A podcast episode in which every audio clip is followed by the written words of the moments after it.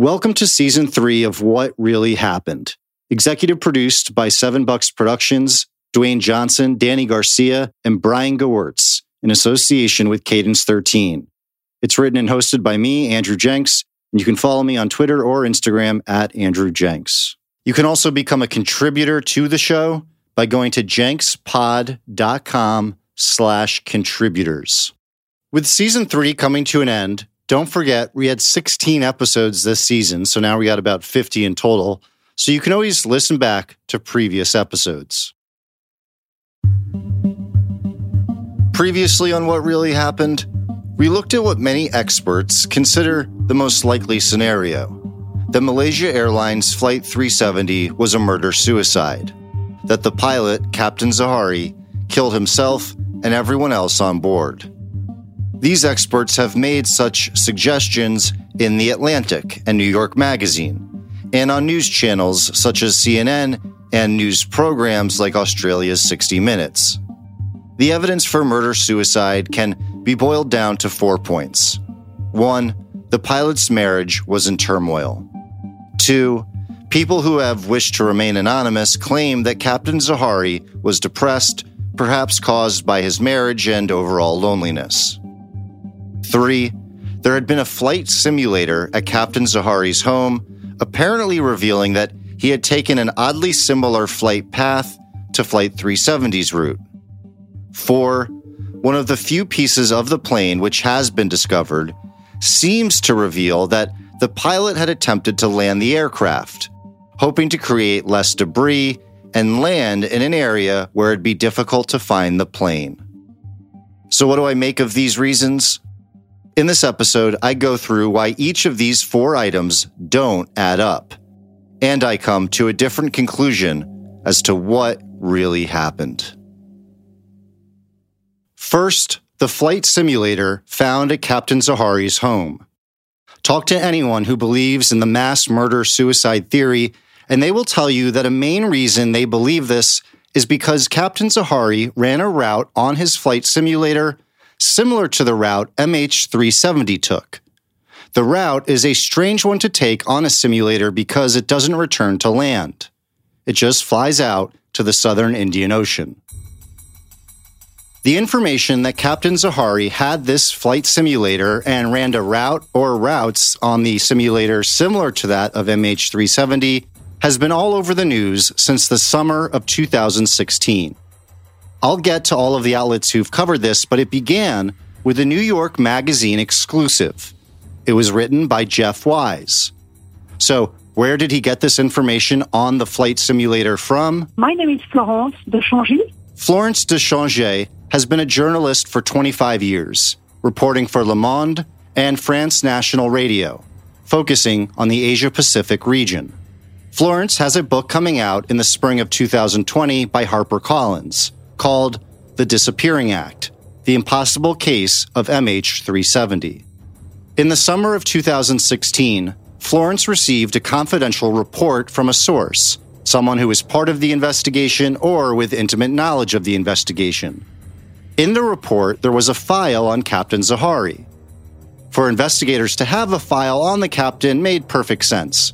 He was the captain after all, and investigators had to look into his background in this folder, there was, on the one hand, an analysis that was saying that there was basically strictly uh, nothing problematic, and that was sourced from the FBI.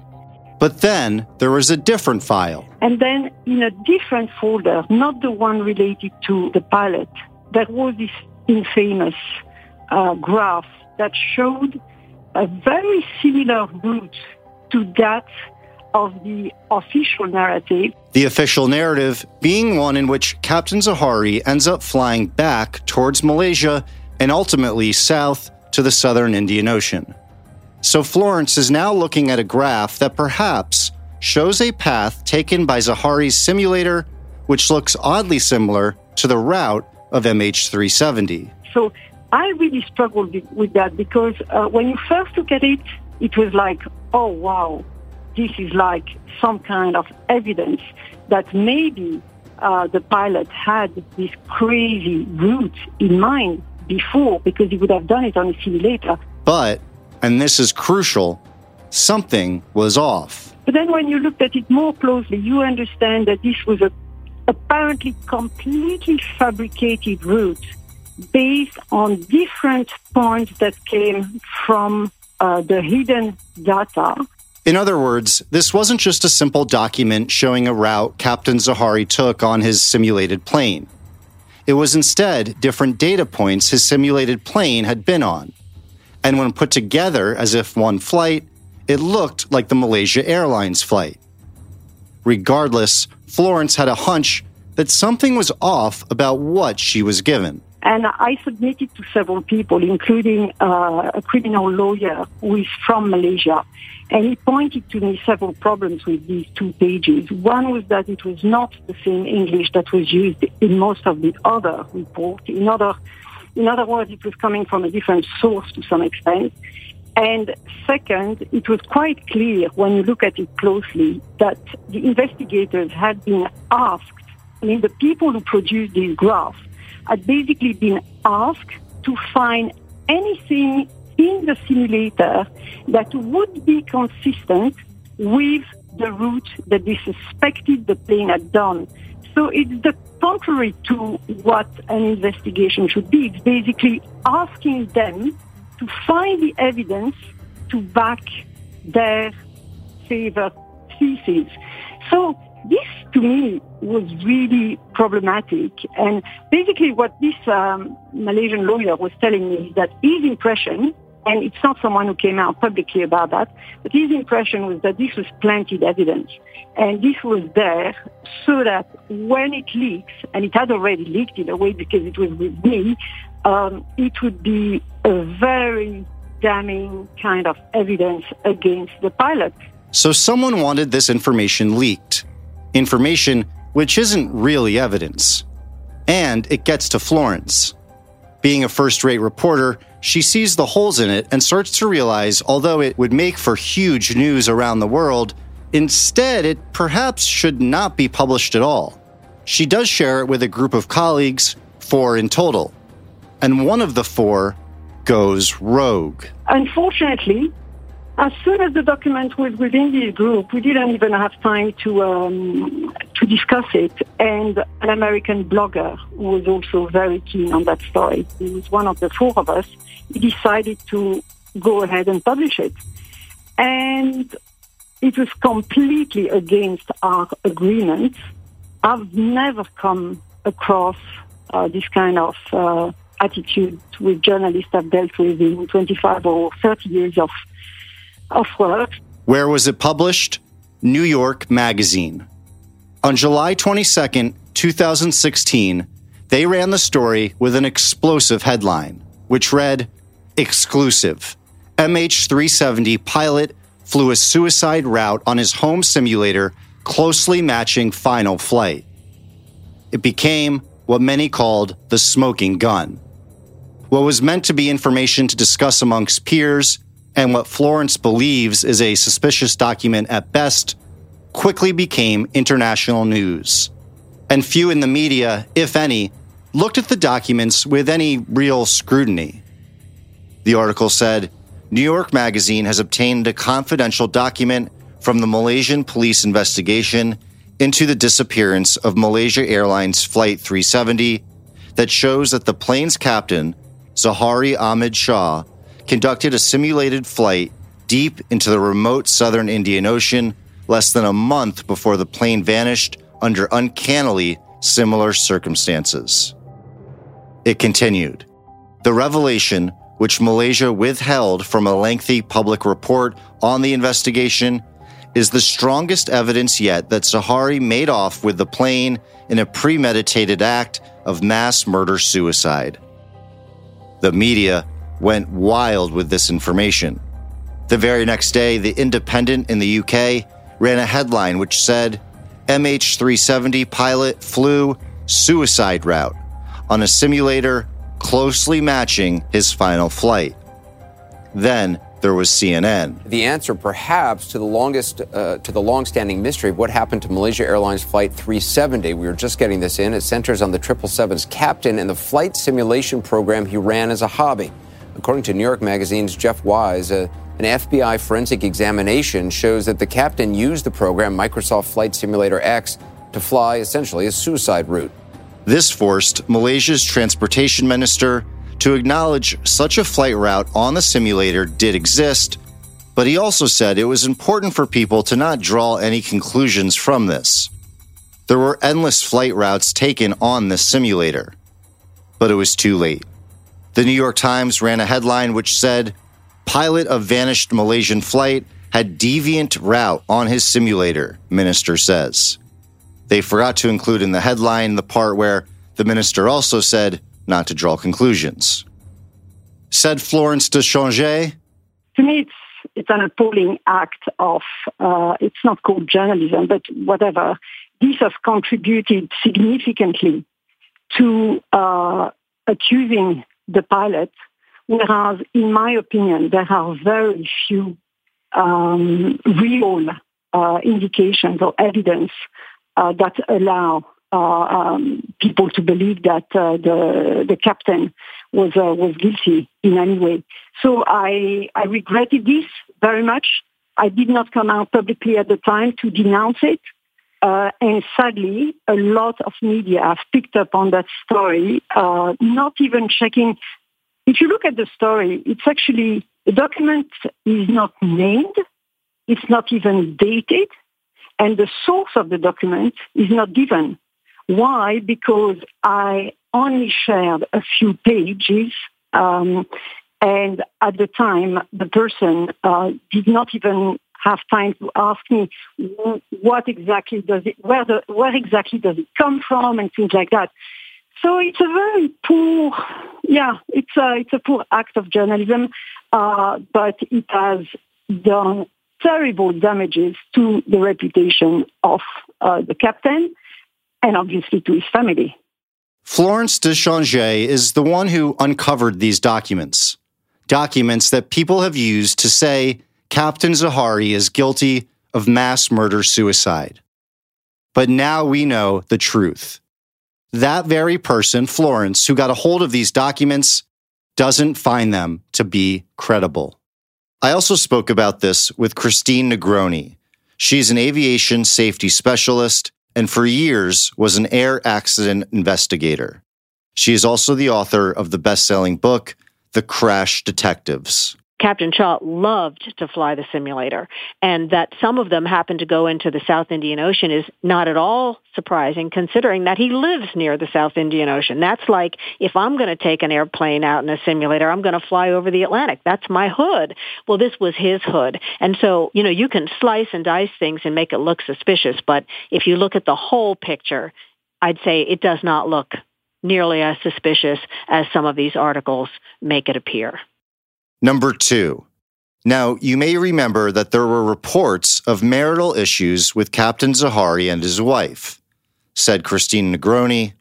The captain, I know there have been a lot of tabloid reports about how uh, he was about to divorce his wife, but if every di- divorcing pilot was going to commit suicide, we wouldn't have a plane flying right now. That is not an uncommon situation for airline pilots to be divorced or divorcing. Number three, depression. Captain Zaharie and his supposed depression has been pointed to as a reason for this being a case of murder suicide. As I mentioned in part one, in June 2019, a veteran journalist, William Langewiesche, wrote a piece on the crash for The Atlantic. He wrote, There is a strong suspicion among investigators in the aviation and intelligence communities that he was clinically depressed. But the writer didn't say who these aviation and intelligence investigators were. In the past, pilots who killed themselves and everyone else on a plane showed warning signs. For instance, when Germanwings Flight 9525 crashed, and it was determined the plane was intentionally crashed by the pilot, the investigation revealed evidence that the co pilot had a history of mental health troubles. Doctors had, in fact, treated him for suicidal tendencies. There was questions as to whether he should even continue working. There is nothing like this as it pertains to Captain Zaharie, Only speculation. There have been pilots who have committed suicide by airplane. In her book, Christine writes about six cases in which a pilot purposely crashed a plane. But in none of those cases did the pilots take the airplane on a suicide mission that was seven hours into the future.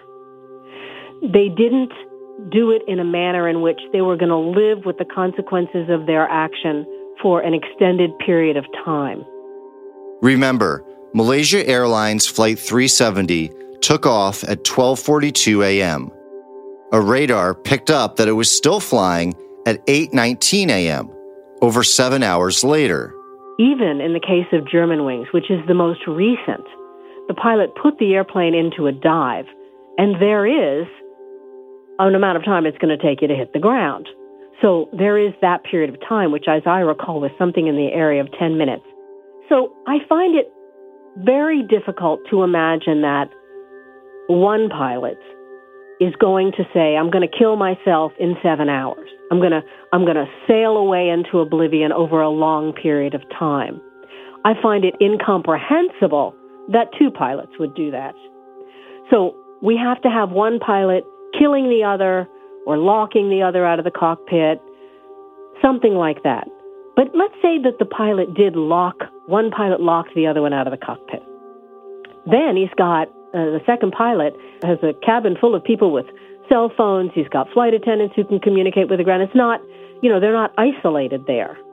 But there was never any communication from the plane. There's not a cell phone call from the cabin. There's not a emergency call from the from the flight attendants. There's nothing. And last, what about that flaperon? We talked about this in part one. The flaperon is a part of the wing. It is one of the few items from the plane which was found. Larry Vance, an air crash investigator, talked a lot about the flaperon in his interview on 60 Minutes. The wreckage so far recovered from MH370 may be further evidence it was piloted to the end and was not a high speed impact. Larry, for you, what is the significance of the first bit of debris that washed up off Africa? Tara, if this was a high speed dive, this piece would not exist. That's, Larry that's Vance believes this recovered flaperon from MH370's right wing, reconstructed for the official ATSB investigation, would have been massively damaged if there'd been a high speed crash. In other words, as recovered in part one, according to Larry Vance, Captain Zaharie was still flying the plane when it landed. His reason there was so much damage to the flaperon that the captain must have deployed it. Well, there's, you know, there's a couple of things about Larry Vance and his television appearances. Here again is Christine Negroni. He was, you know, totally in with the idea that the flaperon showed signs that it had to be deployed uh, at the time the plane hit the water based on seeing a picture of it on television from his home in Canada. And here is his actual quote. When the flaperon was found, then everyone, in my opinion, should have concluded it was a human engineered event. There's no other explanation. This is what he said when he saw it on TV. And I know he was an investigator, and, I, and I'm not intending to say he wasn't a good investigator. He might have been a great investigator. But I can tell you in my uh, years of working with air crash investigations and doing them myself, you never say, I knew the minute I saw this exactly what had happened 100%. You just don't do that. And especially evidence as attenuated as a television screen.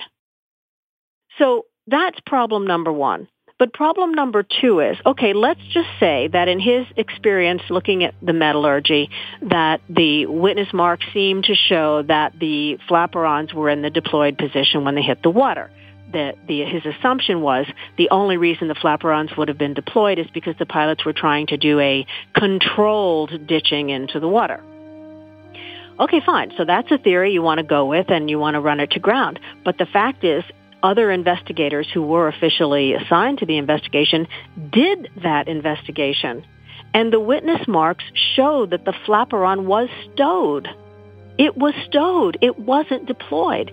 So at some point, if Larry Vance believed this at the beginning, then he has to say, okay, but now I'm looking and the investigators are saying it's stowed. If it's stowed, then you can't say the pilots were trying to make a gentle landing on the water. What you can say is the airplane was not configured for landing. And an airplane not configured for landing would lead you to believe that the pilots were not trying to land. So, it, you know, there's just no, there's no physical evidence of this theory of his.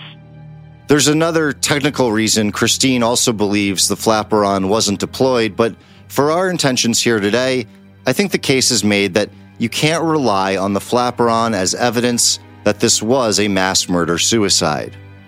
So the main reasons that have been pointed to for this being a mass murder suicide are now gone.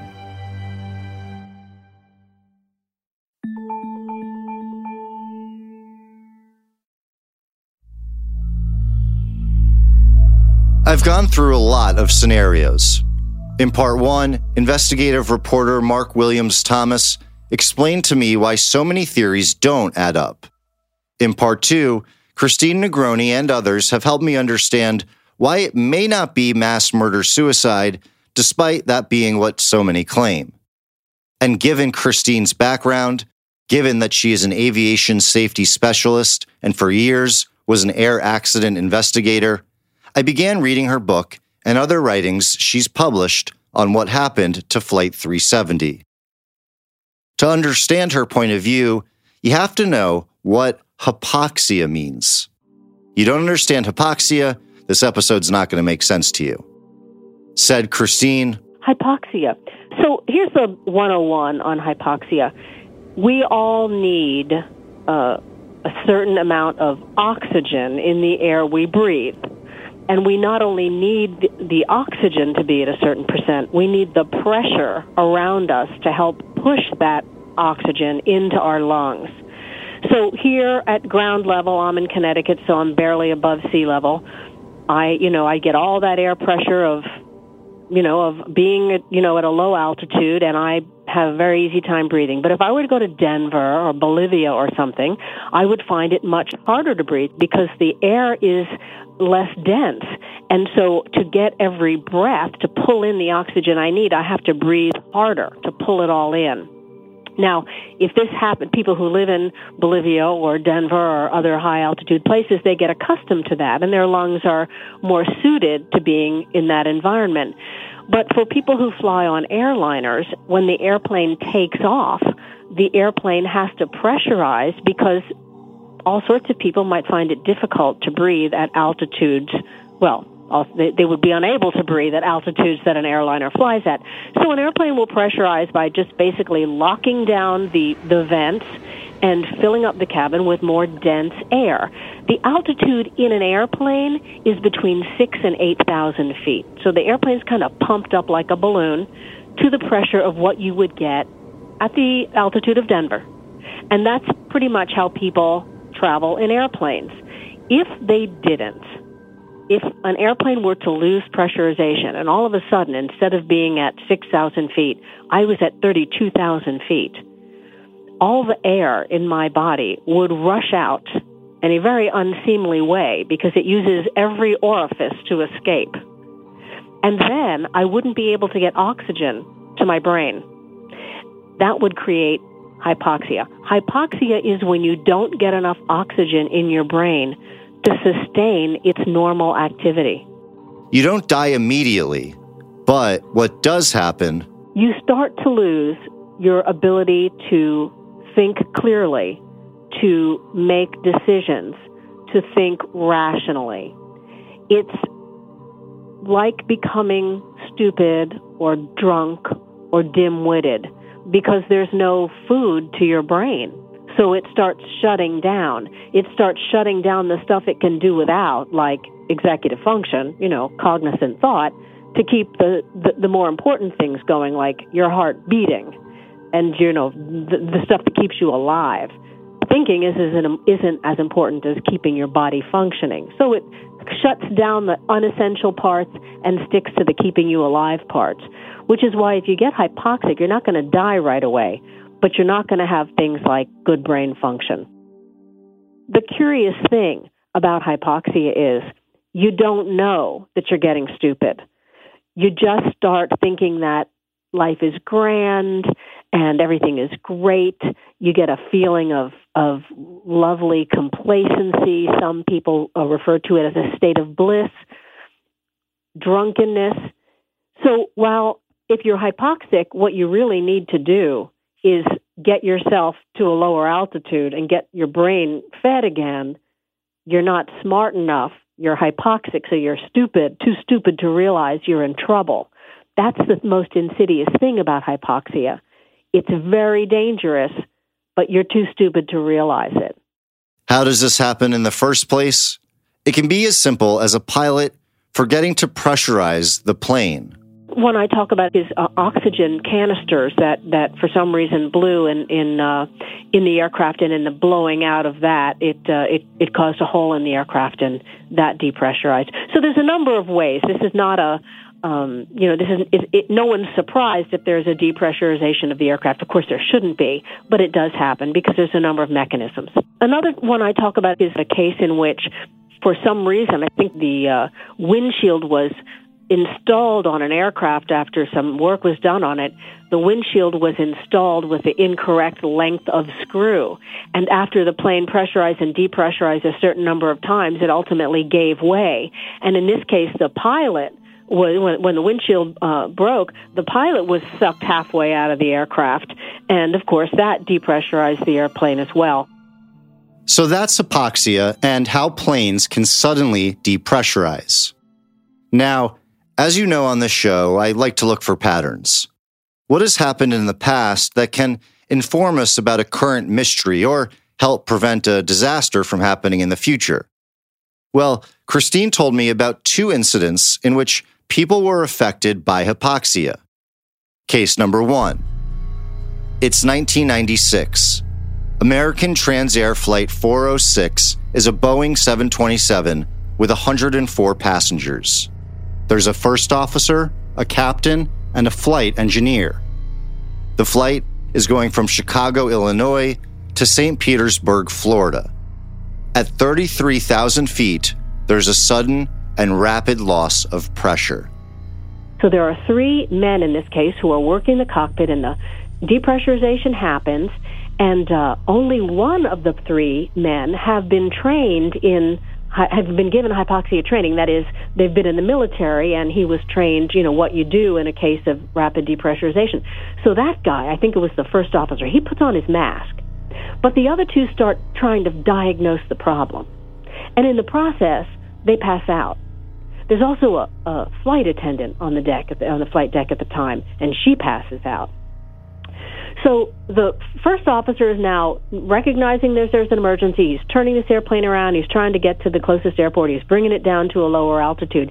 And as the plane gets lower and lower, they start to revive. The flight attendant, the flight engineer, and the captain start to revive, and you know everything sort of goes well at that point, at about 11,000 feet. But you know, there at one point, one of the, the the flight engineer wakes up and he puts his mask on the flight attendant, and then she wakes up, and then he passes out, and it's just this comedy routine of you know who's conscious and who's not in the flight deck. Meanwhile, the first officer is speaking to air traffic control with the sense that he says we're going down. He's not even confident he's going to be able to get this airplane on the ground because of you know the the, the drama going on behind him and you know some certainly the concern about the rapid decompression. And back in the back of course you know everybody's using their masks and hoping that uh, that this plane will land safely. The plane did land safely.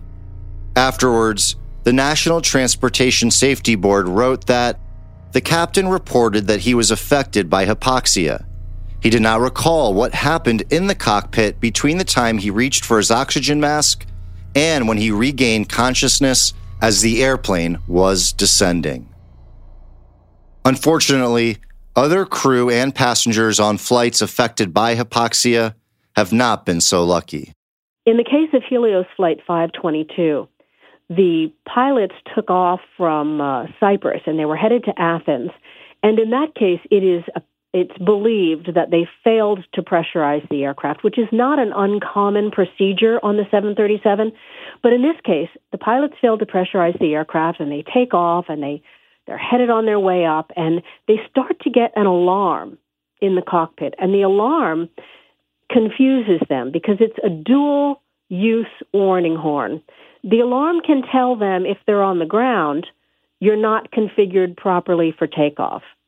If you're in the air, it tells you the airplane is not pressurized. So they're in the air, but they get the alarm at about 10,000 feet, and they're already obviously feeling a bit of the effects of hypoxia because they think they have an improper takeoff configuration horn.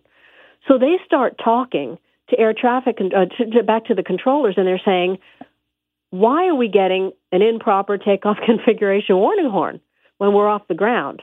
They haven't figured out that it's a pressurization problem, and they never do figure it out because rather than put on their masks right away, the two of them engage in this conversation with the controllers on the ground and with each other. And then the captain gets up out of his seat and he goes to the to the um, uh, the panel behind his seat where he passes out. And the first officer never gets up out of his seat, but he passes out. They're overcome. They're they've gone unconscious from a lack, lack of oxygen. But this airplane, 737, this airplane is still flying on its programmed route to Athens. So up, up, up it goes on its way to cruise altitude, and there's nobody, there's no, there's no sentient person in the cockpit. Back in the back of the airplane, the masks have dropped. We presume that everyone put their masks on, and they are, you know, sort of doing their thing, probably concerned about what's happening, but only they're only concerned for about 15 minutes because after that they're unconscious too. A little known fact, but the masks, which drop when there is problems, only provide oxygen for 15 minutes. But there's one person in the cabin, in the passenger cabin, who's awake for all of this, and that's a flight attendant who, in his spare time, is learning to be a pilot. He's using one of four portable oxygen containers that the flight attendants have for emergencies such as this. He uses the first one, that's 30 minutes. He uses the second one, 30 minutes, on and on. He goes through four of them. So now this airplane has been flying for two hours at altitude with no pressurization, so essentially 30,000 plus feet. At this point, when he's on his last oxygen uh, bottle, he gets himself up to the cockpit because you got to know he's wondering what the heck is going on. But he doesn't, for some reason, get up there any sooner. Two hours into the flight, he opens the door into the, onto the flight deck, and he looks, and what does he see? The first officer, likely dead, in his seat. The captain, dead, behind his seat. The captain's seat, empty. The glass is fogged, you know, with frost because of the temperature up there, which is 30, 40 degrees below zero. And out of the window of the cockpit on either side of the airplane, this young boy, a young man, sees two fighter jets, Greek fighter jets, who have been dispatched to find out what the heck this airliner is doing without having radioed into air, to Athens air traffic control because it's now in Greek airspace. Well, the fighter pilots have figured out what's going on because they see this this airplane. They, they can see it's got frosted windshield and nobody's answering. They know what that means. They know that that means that the airplane lost pressurization and the the pilots are incapacitated. The flight attendant gets into the captain's seat. He puts on the captain's oxygen mask, and he tries to radio for help. He doesn't, you know, he's he's a general aviation student in general aviation. He doesn't know how to handle a 737, so he doesn't hit the right button. But it's recorded by the cockpit voice recorder, and he makes a couple of radio, uh, what he thinks are radio calls. One of the fighter pilots motions for him to follow them. He is, does not. And then the first engine uh, loses loses fuel because it's reached the end of its fuel supply, and then the second engine winds down, and the airplane crashes into a mountain, and that's the end of Flight 522. So, what does Christine think happened? I don't know what happened to Malaysia 370. But I hadn't been in Malaysia more than a week before I had a pretty good idea that this was a Helios Flight 527 event all over again. It resembles the Helios case in many ways. So you have a plane on a normal flight, everything is normal, nobody seems alarmed. All of a sudden, the pilots start doing something that makes no sense. They turn the airplane around. They start in one direction, then they head in another direction, then they head in another direction. Well, clearly, somebody's at the flight controls. Somebody's controlling the airplane. So, why are they making erratic turns? Why are they not communicating? Why does it appear that they're headed back to the airport? There's no logical answer to that, except if you look at a case like Helios, in which, in a situation in which the pilots don't do the things they're supposed to do and then become incapacitated and the plane is kind of flying on its own. In the Malaysia 370 case, this plane does turns around. It makes every indication that it's heading back to Kuala Lumpur, then goes off, then heads north. And when he heads north, I found it very interesting that the airport that they that they're flying towards is the airport where the first officer learned to fly. It's got a very long runway. So if in his mind he had an idea, hey, we're in trouble. Let me, you know, let me put this airplane down. And he knows it's a 777 that's got a lot of fuel in it and they've just taken off. He's going to want a long runway. And he knows that the Langkawi airport has a long runway. And he also knows how to land on it because that's where he learned to fly. So I didn't find that, the, that going off to the Langkawi airport was too far fetched, except they never made any attempt to lower the airplane. They never went down to a lower altitude. He never made any contact with the Langkawi airport. After he heads towards Langkawi, then he starts turning west again and then south. And from that point on, there's no indication that anybody did anything on that aircraft. Why? I think that's the point in which he went unconscious. And the airplane flew on until it ran out of fuel. So it's all craziness. It's all crazy activity.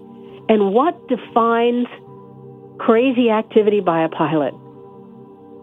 Loss of mental acuity. And how does that happen? Depressurization of an airplane. So it looked so much like the Helios case that when I learned that this airplane didn't go down in the South China Sea, but that it flew for the entire amount of its fuel load, if the pilots had been conscious, they'd have tried to put the airplane down somewhere. But it flew on its own. There were no pilots in charge. That tells me the pilots were incapacitated. Now, there's many ways that pilots can be incapacitated. Somebody could have taken, you know, burst into the cockpit and shot them to death. Um, they could have both eaten the same meal and gotten sick. But what do we know from history is the most likely case? Hypoxia, because we've seen it happen. And to be clear, there are unfortunately plenty of examples. Not just the American Transair flight and the Helios flight, it also happened in the Learjet that killed Payne Stewart, in the General Aviation airplane that killed the Glazer family, American uh, real estate developers, and other cases. In Australia, in Scotland, there have been other cases, and this is what they look like. This is what they look like illogical actions followed by flight until fuel exhaustion.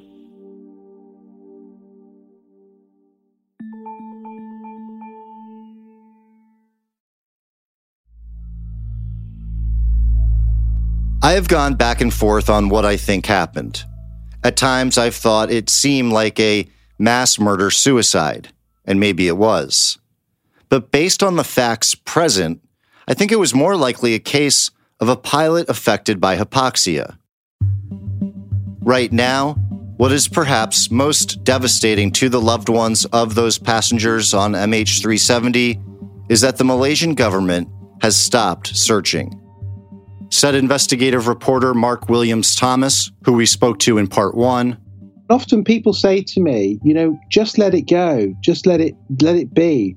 I don't buy into that. And the reason I don't buy into that is that we can never give up the fight for justice. And the fight for justice is one that we, as representatives in the media, investigators, must take on for the families who are either too weak or just don't have a voice. We have to shine a light in the darkest of corners. And that means covering cases, which can be upsetting for people. But we mustn't forget that as a result of MH370's disappearance, many families, hundreds of families, are still wanting answers. And if we can continue to ask those questions, that is what we should do. Mark also reminded me of a company that seems to have largely gotten a pass. I don't know why, not just the Malaysian authorities, I don't know why the pressure isn't massively on Boeing. And Boeing themselves have said, we want to find this plane. Why are Boeing not doing that as well? It just seems that these people have been forgotten, and that is terrible. Christine Negroni added The families may need closure. I'm not going to argue with that. But that is not why air crash investigations are handled. And it's not because people need to know so that they can sue, though lawsuits inevitably follow. There is one universal reason for conducting airplane crashes we find out what happens in a disaster so that we can learn from it and prevent a similar disaster. Said Daily Beast journalist Clive Irving The whole reason why flying has become progressively so much safer is that every accident, minor and major, is relentlessly interrogated until its causes are understood and then rectified. This has become one of the most impressive and vital learning curves in the history of science, complicated by the fact that air disasters are frequently not just about science, they are a complex combination of human and scientific factors. I think the search must continue for the friends and family who had loved ones on that plane, and for air traffic safety around the world. While Malaysia and Australia have currently stopped their searches, now is not the time to give up on understanding what really happened.